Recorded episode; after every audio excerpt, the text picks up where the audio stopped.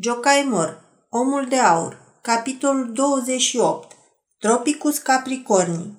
Mihali vâzli către malul celălalt și, când ajunse acolo, dădu barca unui pescar să o aibă în grijă până să o întoarce din nou.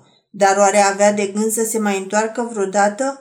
Până la schelă, acolo unde domnul Fabula se chinuia să încarce corăbile, porni pe jos, căci a văzli împotriva curentului E o îndelenicire din calea afară de obositoare pentru un om care n-are dispoziția sufletească să facă gimnastică.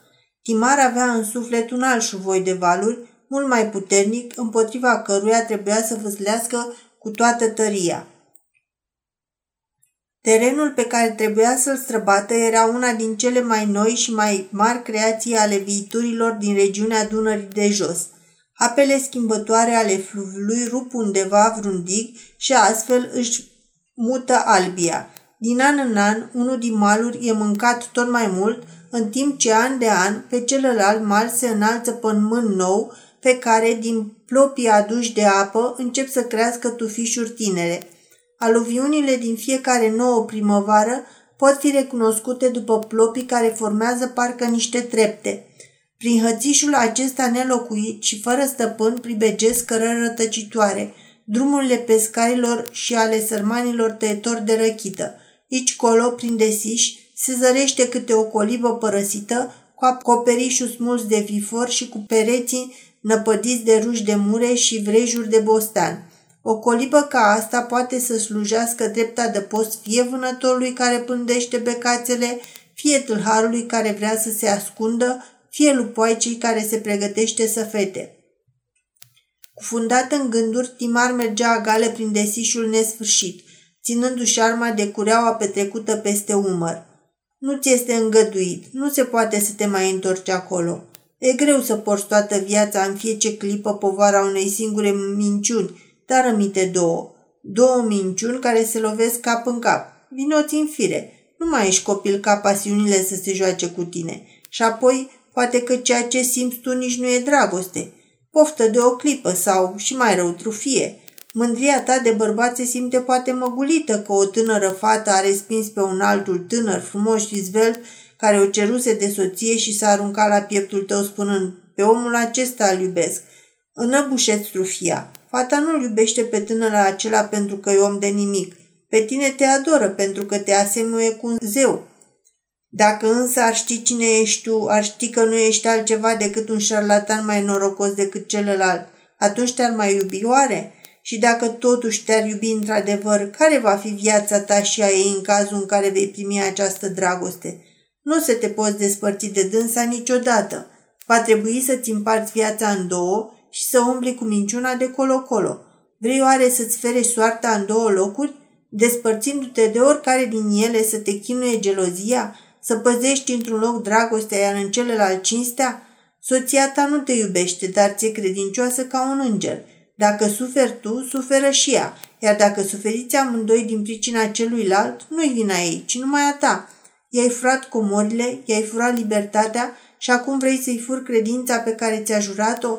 Da, dar ea nu o să afle niciodată acest lucru și deci nu o să sufere. La urma urmei și până acum ai petrecut o jumătate de ani departe de casă, căci așa cere meseria de comerciant, să colinzi plaiurile țării și întreaga lume în interes de afaceri. Din primăvară și până toamna târziu vei putea sta aici și nu o să trezești nimănui bănuiel ca să întrebe pe unde ai umblat, ce afacere ai mai făcut. Dar ce se va întâmpla cu Noemi? Noemi nu e o ființă oarecare pe care astăzi o sacrifici unei pasiune efemere, iar mâine, plictisindu-te, să o plătești generos ca să-și găsească uitarea aiurea. Tatăl ei s-a sinucis. Cu inima unei fete ca ea nu poți să te joci. Și dacă binecuvântarea pe care îndrăgostiții o așteaptă din partea cerului se va pogorâ în ceea ce te privește acolo unde n-ai chemat-o, ce va fi cu femeia, ce va fi cu familia ta care nu ai niciun drept și care nu are drept la tine după legile omenești? Noemi nu e o femeie oarecare. Nu te poți juca cu ea după cum ți-e pofta. Ea îți cere tot sufletul, dându-ți-l pe al ei în întregime. Cum o să răspunzi acestei cereri? Cum o vei scăpa din nenorocirea care, spre care o trăști? Vrei ca în visurile tale să ai veșnic coșmarul îngrozitor al unui prunc ucigaș sau al unui sinucigaș și apoi ai uitat încă o piedică, pretendentul refuzat. Omul acela este un aventurier șiret, pentru care un necaz mai mult sau mai puțin e tot una. Omul acela e în stare să te urmărească până la capătul lumii. Se va pune de-a curmezișul carierei și vieții tale oricând vei încerca să te ridici mai sus. O să știe să descopere tainele tale și toată viața te va urmări, te va lopi, te va amenința. Nu vei scăpa de el cu prețul niciunui sacrificiu. Ura lui te va urmări cu mai multă străjnicie decât dragostea celei cu care ai fost cununa la biserică. Cum vei scăpa de el? Ori îl vei omorâ tu, ori te va omorâ el.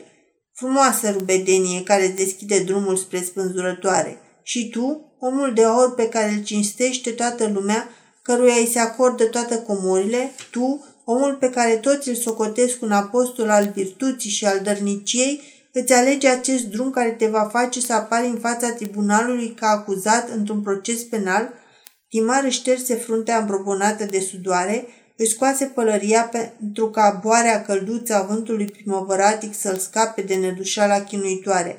Încerca să se apere în fața acestui aspru rechizitoriu. Dar oare mie nu mi este îngăduit să mă bucur de viață? Aproape 40 de ani n-am făcut altceva decât să mă scol în zori și să mă culc în miez de noapte, să trudesc fără încetare. De ce? Ca alții să aibă liniște, iar eu, numai eu să nu am? De ce să ne ferici sub acoperișul casei mele? Nu meritoare să fiu iubit? N-am dăruit o dragoste fierbinte aceleia care mi-e soție? N-am iubit-o și mai târziu? N-am fost oare deznădăjduit când mi-am dat seama că e indiferentă față de mine, că nu mă iubește? I-am luat averea? Nu, nu e adevărat. Am salvat-o pentru ea. Dacă aș fi predat-o tutorelui său atunci când am găsit-o, ei bine, ar fi fost pierdută, iar dânsa ar trebui să cerșească la porțile altora. Așa, tot ce a fost al ei este tot al ei. Eu nu mi-am păstrat altceva decât haina care mi-acoperă trupul. De ce aș fi socotit hoț? Noemi mă iubește și dragostea ei e trainică. Mă iubește de când m-a văzut întâia oară. Fi va ea oare fericită dacă nu o să mă mai întorc niciodată? Nu se va stinge de deznădejde dacă o să dispar pentru totdeauna din cale ei? Dacă nu o să mă mai întorc niciodată, nu voi împinge oare de-a dreptul în ghearele sinuciderii? Aici, pe această insulă departe de lume, unde nu stăpânesc legile societății, nici canoanele bisericii, ci singură natura călăuzește sentimentele firești, nu se lăjluiește oare adevărata fericire pe care nebunia lumii a zvârlit-o fără să-și dea seama ce pierde? Și apoi, de ce să mă frământ din pricina acelui aventurier nevolnic care ne stă în cale? E un om care nu urmărește decât banii. Ori bani am. Îl plătesc și o să dispară pentru totdeauna. De ce să-mi fac cazul, gânduri din cauza lui? Adierea vântului de primăvară început să șoptească printre crengile plopilor tineri. La o cotitură a cărării se ivi deodată o colibă de nuiele, a cărei ușă era acoperită cu ruși de mure ce se legănau în bătaia vântului. Timar își șterse fruntea și spuse pălăria în cap. Glasul împăciuitor începu iarăși. Adevărul e că acum n-ai nicio bucurie pe pământ. Viața ta e searbădă și tristă, cu toate că nu te înspăimântă ziua de mâine. Când seara îți pleci capul pe pernă, te gândești, am mai trecut o zi fără nicio bucurie și adaugi, a fost o zi liniștită. N-am făcut nimănui niciun rău. Ei bine, dai tu această liniște pe bucurii care îți vor măcina viața? Glasul apărării nu se lăsă mai prejos. Dar cine îndrăznește să spună că a iubi e un păcat și a suferi o virtute? Cine a văzut vreodată pe cei doi îngeri care, zice se, unul stă la dreapta tatălui și scrie numele celor care au suferit și s-au veștejit, iar celălalt stă în stânga lui scriind în cartea neagră pe cei care au iubit și au îndrăznit să fie fericiți. Deodată două împușcături răsunară de undeva din apropiere și două gloanțe zburară pe deasupra capului lui Mihali, șuierând sinistru ca țiuitul viespei sau ca sunetul harpei morții. Pălăria străpunsă în două locuri fu zvârlită în tufișuri. Ambele împușcături porniseră din coliba de răpânată. În prima clipă, spaima îl vlăgui parcă de toate puterile – cele două împușcături veniseră ca un răspuns la gândurile sale tainice. Îl cuprinse groaza. În clipa următoare însă, acest sentiment făcu loc unei furii de nedescris. Smulse arma de pe umăr, trase cu coașele și se năpusti furios spre coliba din care fumul împușcăturilor se prelungea printre frunze. În fața țevilor armei sale apăru un om îngrozit, Cristian Todor. În mâna dreaptă ținea încă pistolul din care descărcase cele două focuri, iar mâna stângă și-o dusese în dreptul capului, ca pe o pavăză. Tremura atât de tare încât părea zgâlții de friguri. Va să zic că tu ai tras, izbucni Mihali. Tu! Fie-ți milă, șopti nenorocitul scăpând arma și împreunându-și mâinile ca pentru rugăciune. Genunchii se îndoiseră și abia putea să se mai țină pe picioare. Chipul său căpătase o paloare cadaverică, iar ochii își pierduseră orice strălucire. Părea mai mult mort decât viu. Timar își reveni, groaza și mândria îl părăsiră. Lăsa arma în jos. Apropie-te, spuse el liniștit. Nu îndrăznesc, șopti celălalt lipindu-se de zidul colibei. O să mă omorâți. Nu-ți fie teamă, nu o să te omor, spuse Timar și descărcă arma în aer. Iată-mă dezarmat așa cum e și tu. Acum n-are de ce să-ți mai fie teamă.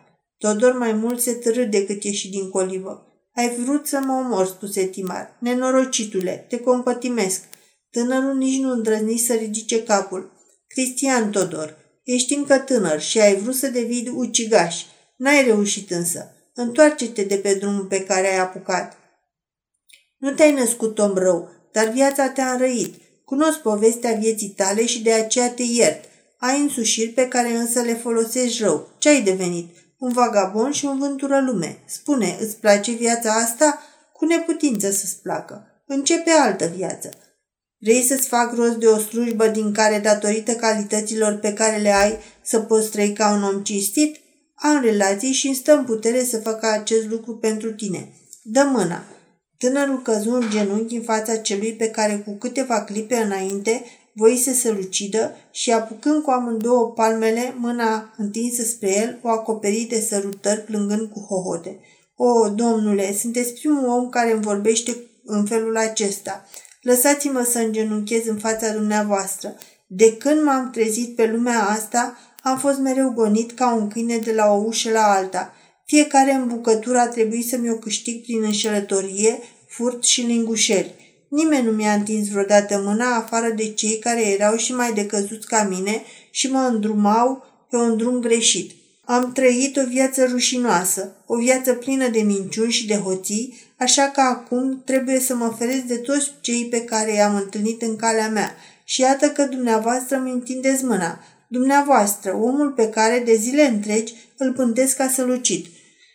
Tocmai dumneavoastră vreți să mă scăpați pe mine, de mine însumi? Lăsați-mă să îngenunchez la picioarele dumneavoastră și, stând în genunchi, să vă ascult poruncile. Ridică-te, nu-mi plac asemenea lucruri. Lacrimile unui bărbat mi s-au părut totdeauna suspecte. Aveți dreptate, se tângui Cristian Todor, mai ales în ochii mei. Sunt doar un artist căruia dacă îi se dădea o groșiță ca să plângă un pic, plângea la comandă. Am ajuns să nu mai fiu crezut chiar dacă plâng cu adevărat. Iată, am încetat.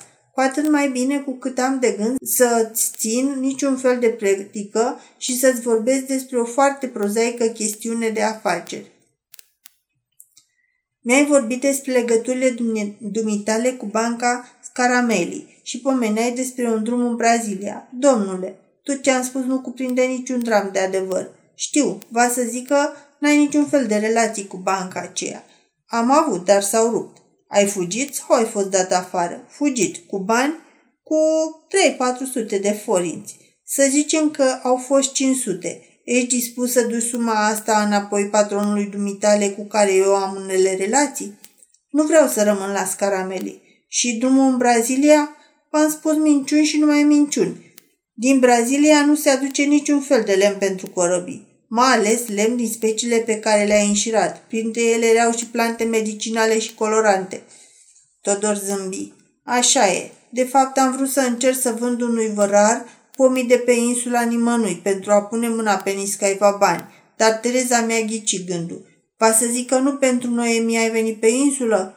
O, nici vorbă. Am câte o nevastă în fiecare țară. Hm, făcut Timar, uite cei. Știu o slujbă foarte bună pentru dumneata în Brazilia. Poți căpăta un loc la o agenție comercială unde se cere să cunoști limba maghiară, germană, italiană, franceză și spaniolă. Știu să scriu și să vorbesc în limbile pe care le-ați înșirat. Mi s-a spus că mai cunosc și greaca și turca și polona. Ești un om înzestrat, cu o inteligență deosebită. Așadar o să-ți fac rost de o slujbă la agenția aceea, unde însușirile dumitale vor fi răsplătite din plin. Agenția de care ți-am pomenit îți va plăti un salariu de 3.000 de dolari în afara procentelor eventuale ce îți vor reveni din câștig, procente de care depind de cât de dumneata ca să fie cât mai mari. Cristian Todor rămase în limit. O recunoștință fără margini îl cuprinsese, dar obișnuit să creadă că tot ceea ce făcea el era luat drept prefăcătorie, nu îndrăzni să arate ceea ce simțea, de teamă ca Timar să nu-l învinuiască de prefăcătorie. Domnul meu, nu cumva glumiți. Nu mi-arde de glumă în clipele astea. E foarte simplu. Ai vrut să mă omor și prin urmare vreau să-mi păzesc viața. De omorât nu pot să te omor, fiindcă ar însemna să-mi încar sufletul cu un păcat de moarte. Deci trebuie să te ajut să devii un om cinstit.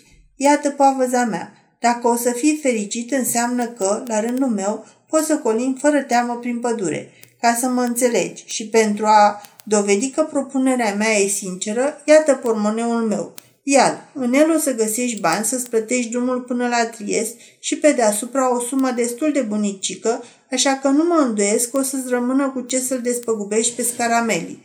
Până să ajungi la Triest, fii sigur că scrisoarea mea va fi în mâinile lui Scarameli, care o să spună ce ai de făcut, iar acum putem să plecăm fiecare la treaba lui. Mâinile lui Todor tremurau trângând la piept pormoneul. Mihali își ridică de jos pălăria străpunse de gloanțe și acum poți să socotești aceste două împușcături după cum îți place. Dacă au venit din partea unui ucigaș de rând, va trebui să ai în vedere că nu-i bine să ne întâlnim în locuri unde domnesc legile. Dacă însă socotești că au venit din partea unui logodnic jignit, atunci e bine să știi că la întâlnirea următoare e rândul meu să trag. Cristian Todor își sfâșie cămașa în dreptul inimii și izbucnia van. Să trageți drept aici dacă o să vă mai apar vreodată în fața ochilor dumneavoastră. Să mă împușcați ca pe un câine turbat și ridicându-și pistolul descărcat, îl puse în mâna lui Mihali. Să mă împușcați cu propriul meu pistol drept în frunte, dacă o să mă mai întâlniți undeva în drumul dumneavoastră. Să o ochiți și să trageți fără să mă întrebați ceva și fără să mai spuneți nimic. Totul nu se lăsă până nu-l convinse pe Timar să primească pistolul și să-l vâre într-unul din buzunarele genții de vânătoare.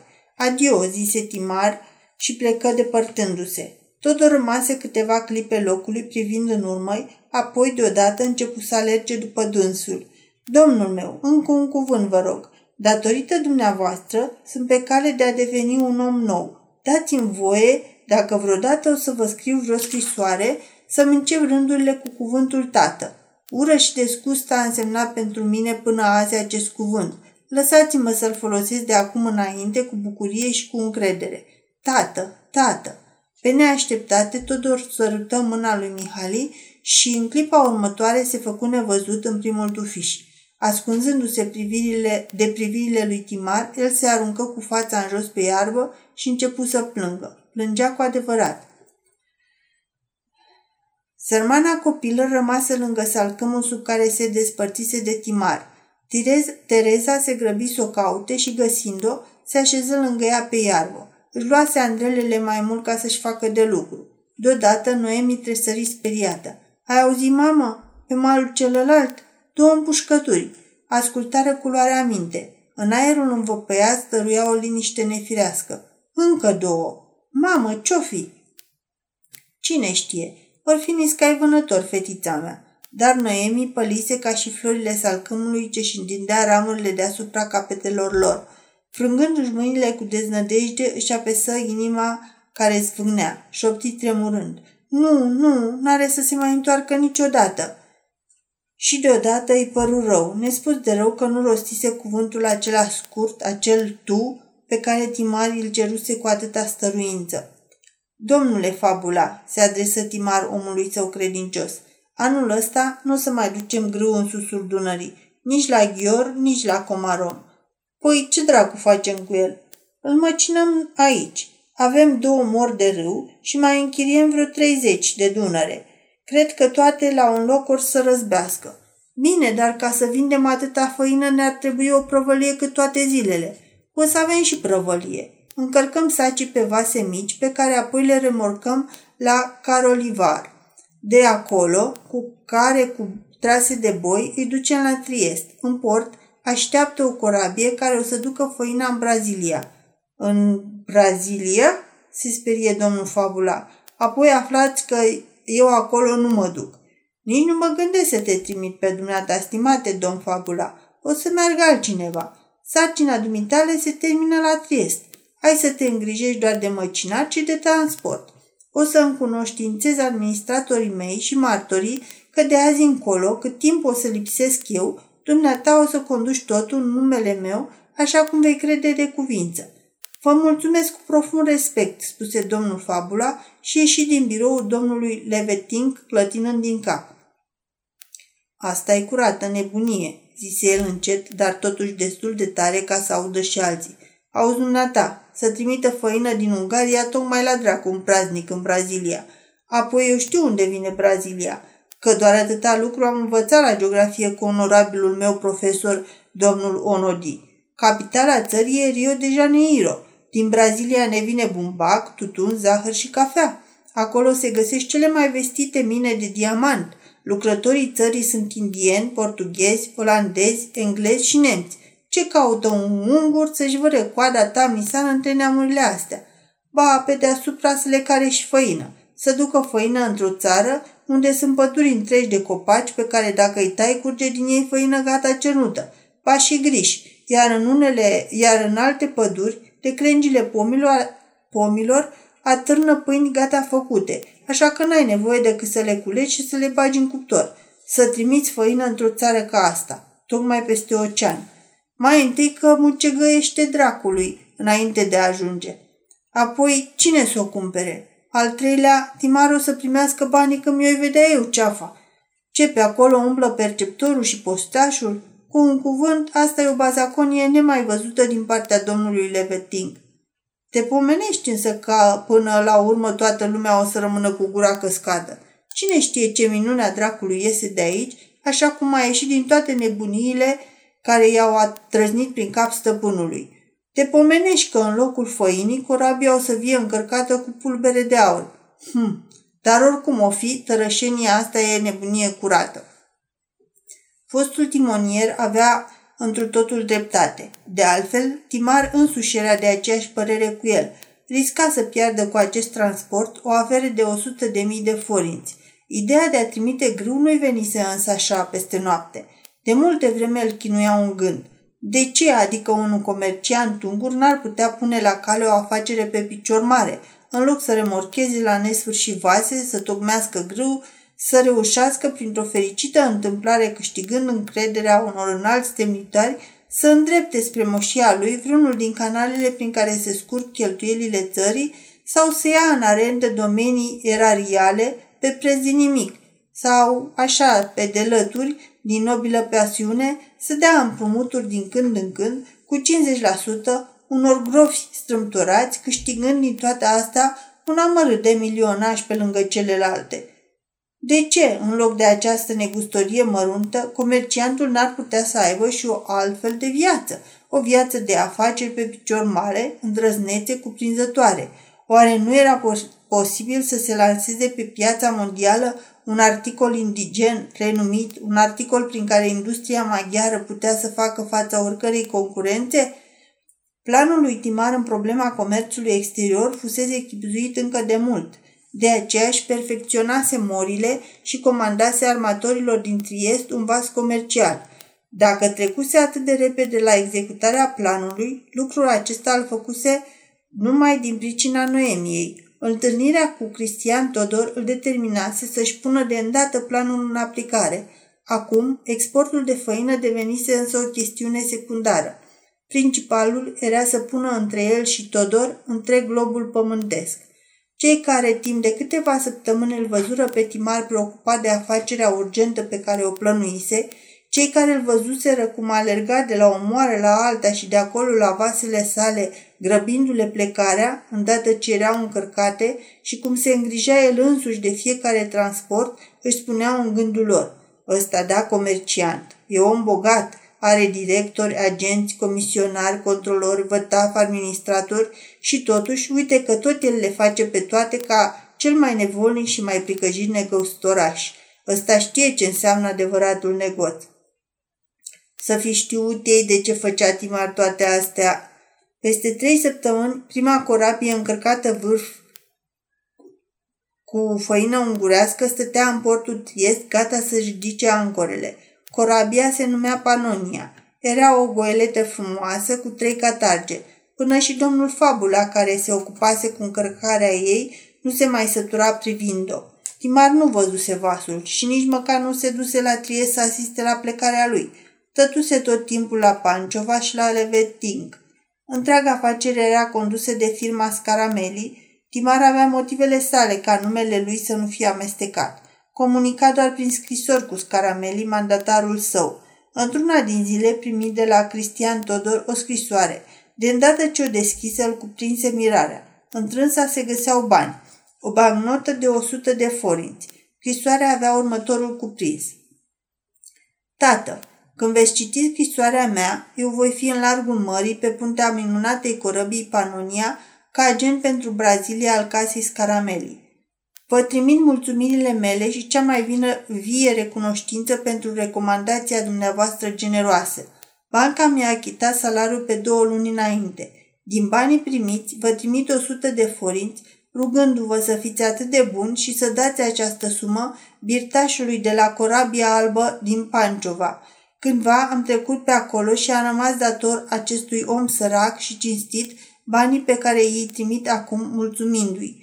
Cerul să vă binecuvânteze pentru bunătatea pe care mi-ați arătat-o. Timar res- respiră ușurat.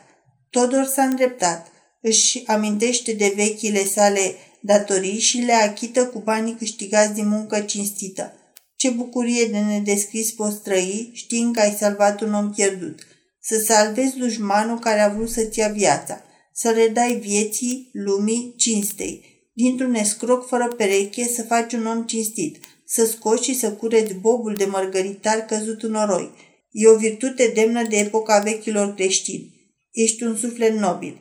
Asta dacă glasul acela acuzator, venind din adâncul conștiinței sale, n-ar spune altceva. Ești un ucigaș. Te bucur nu fiindcă ai salvat un om, ci pentru că ai scăpat de un om. Iar dacă ți s-ar da de veste că vasul tău a fost surprins în largul oceanului de un tornado de primăvară și s-a scufundat cu făină, cu oameni, cu tot, te-ai bucurat și mai mult. Acum nu ți-e gândul nici la morărit, nici la câștig și pierderi, ci te gândești la mlaștinile fluviilor amazoane și la plata, de unde în fiecare vară, ca un duh pustitor și înfricoșător, ies din zmârcuri frigurile galbene care pândesc pe noul venit ca un tigru și cărora din o sută de oameni le cad jertfă 60. Doar, doar s-o număra și Cristian Todor printre cei căzuți. Ești un ucigaș. Sau, așa cum e Todor ușuratic și iute, în țara aceea unde pasiunile sunt atot stăpânitoare, s-ar putea întâmpla să cadă victima tripourilor sau creolelor cu priviri vrăjite.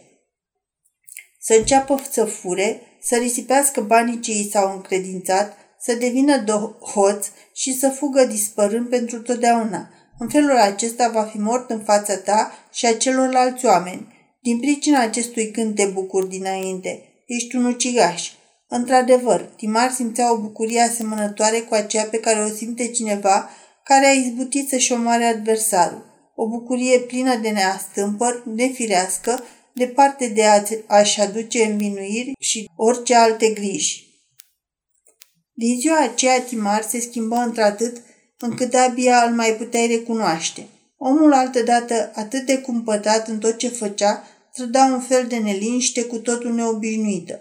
Dădea ordine contradictorii, iar peste un ceas uita ce poruncise. Dacă te se întâmpla să plece undeva, se întorcea de la jumătatea drumului. Începu să lase balte afacerile, făcând impresia unui om care nu se sinchisește de nimic, oricât de important ar fi fost un lucru. Altădată, din potrivă, se necăjea foc și se certa cu toată lumea pentru un fleac. Uneori era văzut pe malul Dunării, plimbându-se ceasuri în șir cu capul plecat, ca un om care în pragul nebuniei începe să fugă de seminii săi.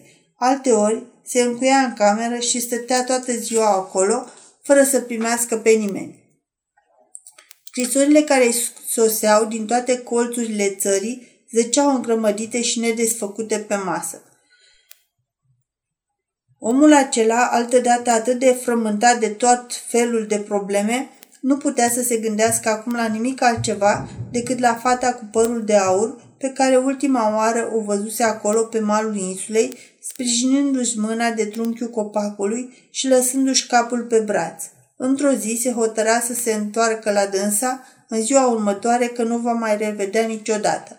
Începuse să devină superstițios. Aștept, aștepta semne cerești sau semne care îi să îi se arate în vis pentru a-i da să înțeleagă ce trebuie să facă. Dar visurile îi aduceau întotdeauna în fața ochilor chipul ei, uneori fericit, alteori îndurerat. Din pricina acestor visuri deveni și mai nebun. Cât privește cerul, de acolo nu-i venea niciun semn. Într-una din zile, luă hotărârea să redevină omul de altă dată, să-și vadă de treburi, de afaceri, socotind că munca istovitoare îi va potoli zbuciumul. Se așeză deci lângă mormanul de scrisori și începu să le deschidă pe rând. Își dădu seama însă că nu folosește la nimic.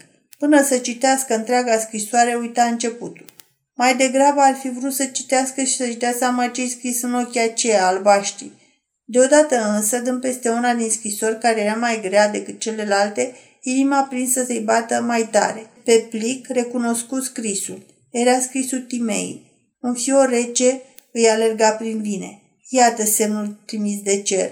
Scrisoarea aceea venise anume pe parcă să-i limpezească apele sufletului. Scria Timea, ființa aceea bună ca un înger, femeia neprihănită și credincioasă. Un singur cuvânt din gaș din partea ei ar fi de ajuns pentru a-l câștiga pe Timar, așa cum e de ajuns uneori o singură șoaptă pentru a trezi pe cineva din visare. Scrisul acela cunoscut îi reamintea imaginea strălucitoare a chipului ei de martiră, îl chema parcă să devină cel de altă dată. Dar oare ce înăuntru atât de greu? Nu cumva o gingașă surpriză sau vreo amintire? Da, asta trebuie să fie. Doar mâine e ziua de naștere a soțului. O, scrisoarea aceea minunată va fi o amintire de neuitat.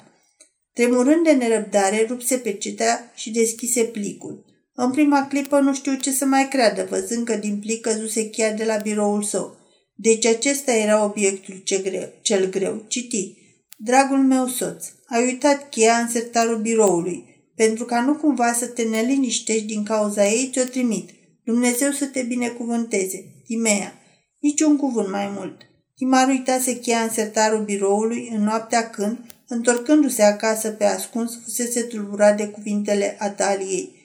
Nu-i trimitea nimic în afară de cheia aceea, nimic altceva decât câteva cuvinte reci.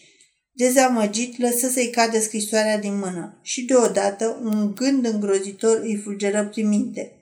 Dacă Timea găsise cheia în sertarul biroului, se prea poate să se fi uitat și însertat. Femeile sunt curioase din fire și ungesc că acesta era de așteptat – iar dacă scotocise prin sertar, atunci, fără doar și poate, descoperise și anumite lucruri pe care de bună seamă le cunoștea.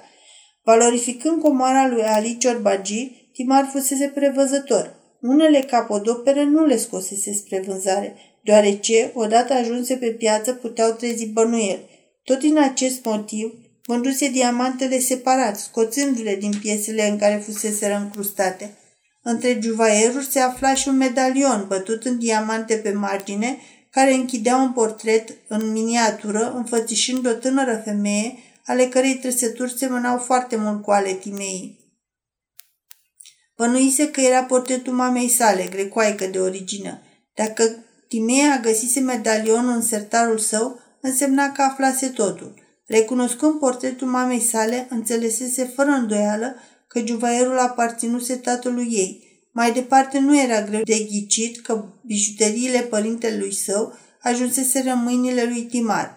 Putuse deci cu ușurință să depene toate întâmplările, dându-și seama prin ce minune Timar devenise bogat peste noapte și cum se căsătorise cu ea datorită propriilor ei comori. Dacă Timea fusese curioasă, însemna că aflase tot și în cazul acesta nu mai avea decât dispreț pentru soțul ei. Oare cuvintele scrisorii și trimiterea cheii nu dovedeau tocmai acest dispreț? Nu cumva trimițând cheia, Timea voia să spună, acum știu cine ești? Încotro să o apuce, în sus sau în jos? Gestul Timei îl făcu să se hotărească. În jos. I se părea tot una ce se va mai întâmpla, deoarece în fața ei era demascat. În fața ei nu mai putea să joace ca altădată nici rolul omului de aur, nici al omului generos, darnic și filantrop. Masca îi fusese smulsă și Timea știa acum cine era Timar. Așadar putea să alerge în jos. Luă hotărârea să se întoarcă pe insulă și totuși nu voia să plece ca un învis. Îi scrise Timei cerându-i ca în timpul îndelungatei sale absențe să preia toate scrisorile ce vor veni la Comarom pe numele lui, să le deschidă, să ia legătura cu avocatul său și cu mandatarul său, dacă va crede de cuvință, iar dacă era nevoie să dea dispoziții, atunci să hotărească cu depline puteri în numele lui. Îi dădea dezlegare să emite mandate, să încaseze bani și să facă plăți, așa cum socotea de cuvință. Totodată îi trimise înapoi cheia de la birou ca să-i fie la îndemână în caz că i-ar fi trebuit ceva documente sau contracte. Juca totul pe o singură carte. Simțind că Timea era gata-gata să-i afle taina, o împingea el însuși pe drumul cel bun, doar, doar, nu o să mai descopere nimic. Bănuiala are nevoie de ape tulburi și de întuneric ca și ochii buvniței. La lumină însă, ca și buvnița, nu mai vede bine. Terminând scrisoarea, dădu îndrumările necesare inspectorilor de teren, anunțând pe fiecare că va pleca într-o călătorie îndelungată, fără însă să le spună unde, și că scrisorile care altădată îi se adresau lui să fie trimise la Comarom pe numele soției sale. Târziu, spre seară, porni din Leveting într-o căruță țărănească pe care o închiriase. Voia să îi se piardă urma, de aceea nu călători cu caii săi. Cu câteva zile mai înainte, era însă superstițios și aștepta semne tainice din partea cerului, semne din partea elementelor naturii care să-i arate calea. Acum nu mai lua seama la nimic. Hotărârea de a pleca în insulă era luată, numai că semnele cerului și elementele naturii începură să se grăbească, întâmpinându-l cu prevestiri rele ce voiau parcă să-l înfricoșeze și chiar să-l întoarcă din drum. Spre seară, când începură să se zărească și ragurile lungi ale plopilor de pe malul Dunării, un fel de pată roșie cenușie ca un nor se ivi deodată pe cer, rostogolindu-se cu repeziciune spre Dunăre.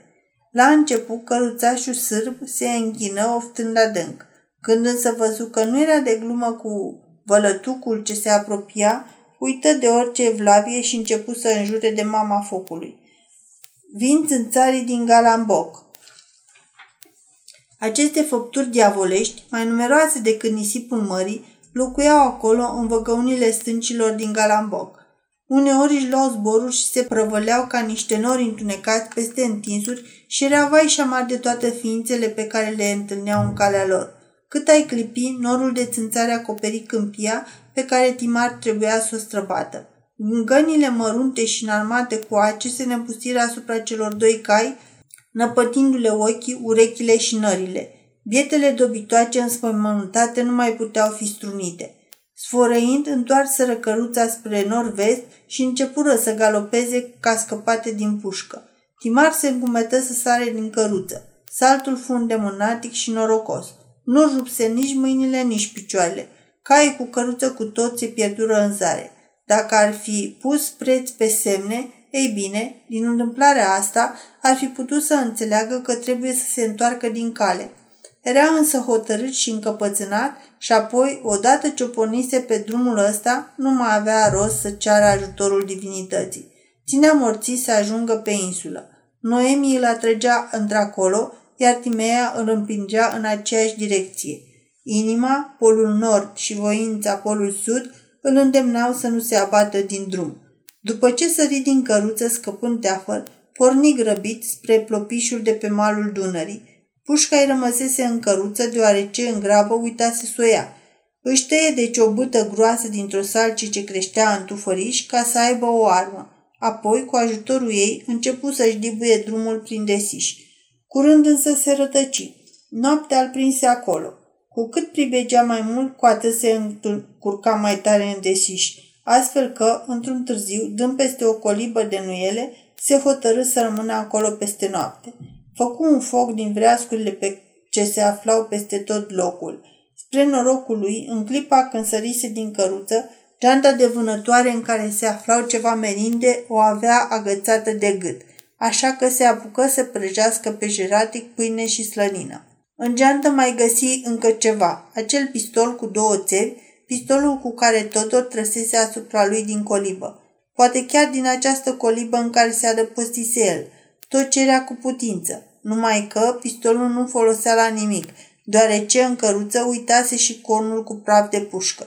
Totuși arma aceea avea darul de a întări fatalismul de care era stăpânit. Fără îndoială că omul asupra căruia s-a tras, fără a fi nimerit, e predestinat să joace un rol de seamă în lumea asta. De altfel, Timar avea mare nevoie să fie încurajat pentru că, îndată ce se lăsă noaptea, desișul deveni înfricoșător. Lupii urlau în jurul colibei. Timar putea să le vadă ochii verzui sticlind în desișul ce îl înconjura. Uneori, câte o fiară bătrână se furișea chiar lângă, până în spatele adăpostului și ajunsă acolo, urma înspăimântător. Timar înțelese că trebuia să întrețină focul toată noaptea. Numai în acest fel lupii puteau fi înfricoșați să nu se apropie. Dacă intra în colibă, îl întâmpinau săsăiturile înfiorătoare de șerpi și simțea niște vietăți care se mișcau lenește sub picioarele sale. Călca probabil pe vreo broască testoasă. Timar întreținu focul toată noaptea și cu un par lung aprins la unul din capete, desenă prin aer tot felul de semne închipuite. Erau poate ieroglifele de foc ale propriilor sale gânduri. Ce noapte sinistră! El care avea case liniștite, pasturi ce înviau la odihnă și o femeie tânără frumoasă pe care o putea socoti soție, să-și petreacă noaptea singur, într-o colibă mucedă, năpădită de ciuperci. Lupii urlau în jurul său, iar pe deasupra capului, printre nuiele, șarpele de apă aluneca leneș și toate astea în ziua lui de naștere. Ce plăcută sărbătoare de familie! Dar orice s-ar spune, el alesese acest drum și rămase neclintit în hotărârea luată. Mihali era evlavios și cucernic din fire. Încă de copil fusese deprins ca în fiecare seară să se roage în gând. Nu părăsise niciodată acest obicei și în clipele de primejdie și durere care se abătuseră cu duiumul asupra ei în zbuciumata sa viață, găsea un refugiu în rugăciune. Dar în această noapte înfiorătoare nu putu să se roage. Nu voia să vorbească cu Dumnezeu. Să nu mă vadă pe unde umblu. Începând cu această aniversare a zilei sale de naștere, nu mai izbuti să se roage. Înfrunta soarta. Când mijiră zorile, fiarele nopții se ascunseră în adâncul desișurilor. Timar ieși din adăpostul în care își petrecuse noaptea și nu după mult timp găsi poteca ce ducea direct către malul Dunării. Aici însă îl aștepta o altă nenorocire. Dunărea se revărsase ca niciodată. Timar nimerise tocmai în vremea când primăvara târzie grăbea topirea zăpezilor. Valurile fluviului uriaș, galbene din pricina lutului, purtau cu ele puzderie de rădăcini de trestie și trunchiuri de salcie smulse pe drum. Coliba pescărească pe care o căuta Timar și care odinioară se înălța pe un dâmb, coborâse parcă, astfel că apa îi scălda pragul, barca pe care Timar o lăsase se mai afla încă legată de trunchiul bătrânii sălci din apropierea colibei. În colibă nu era nimeni. Pe o vreme ca asta, când apele s-au revărsat, nu se poate pescui. Pescarii se refugiaseră luându-și toate uneltele. Dacă mai era nevoie de încă un semn ceresc, de încă un semn divin, apoi acesta se arăta în fața ochilor lui. Fluviul, ieșit din matcă, tăia calea lui Timar, o tăia cu toate puterile ei dezlănțuite. Pe o astfel de vreme, nimeni nu se încumeta să călătorească pe fluviu. Era un semn plin de tâlc. Timar trebuia să se întoarcă. Nu, niciodată, murmură el. Am pornit și voi ajunge acolo. Ușa colibei era încuiată, așa că fu nevoit să o spargă ca să-și poată lua vâzlele și cancea pe care, printr-o crăpătură, le văzuse înăuntru. Apoi se urcă în barcă, își legă piciorul de cârmă cu ajutorul unei batiste, deznodă frânghia bărcii și cu o smucitură o împinse în larg. În clipa următoare, curentul apei îl luă și începu să-l ducă la vale. Dunărea, acest stăpân atotputernic, smulge păduri întregi din rădăcină la vreme de mânie. Omul care se avântă pe apele sale nu-i decât un biet vierme ce plutește pe un fir de pai. Și iată că acest vierme îndrăznea să o înfrunte. Timar vâslea cu două vâsle deodată, folosindu-le și drept cârmă. Curentul bezmetic clătina luntrișoara ca pe o coajă de nucă, în timp ce vântul, bătând din față, voia parcă să-l gunească înapoi spre malul de unde se avântase în larg. Dar Timar nu se lăsa dobărât nici de vânt, nici de valuri.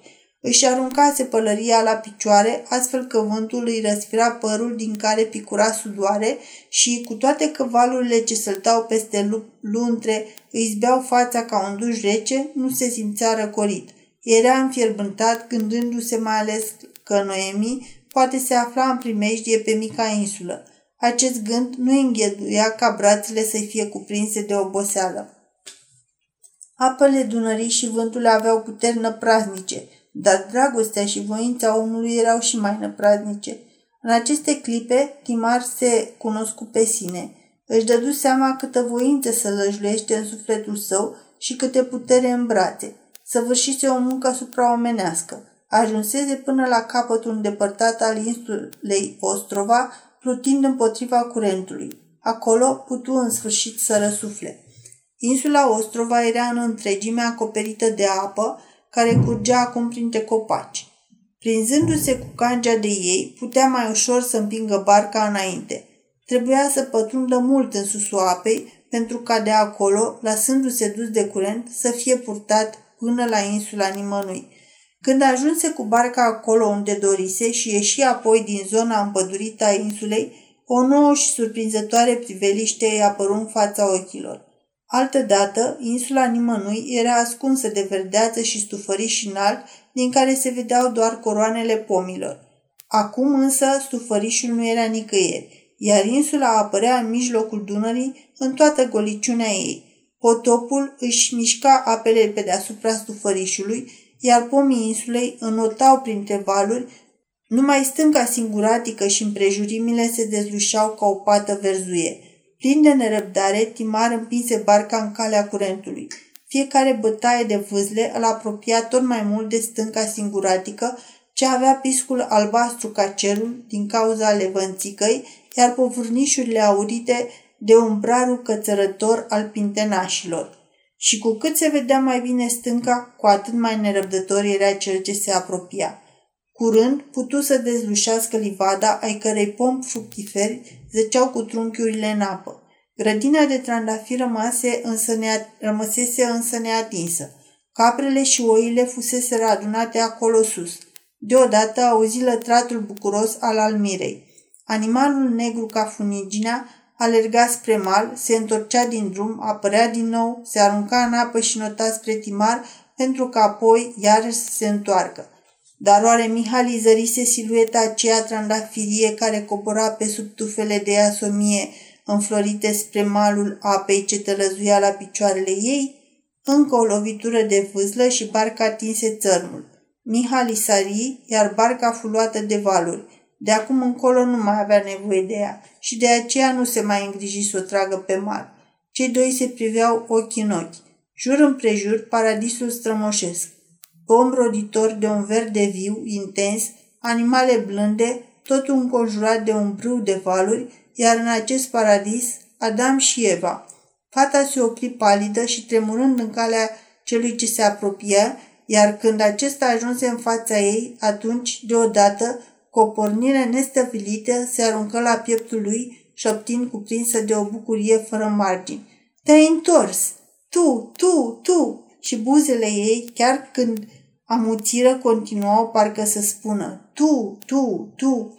În jurul paradisului strămoșesc, peste capetele lor, tufișul de iasomie își mlădia coroana de flori argintii, în timp ce corul sturzilor și al privighetorilor cânta Gospodii pomii lui.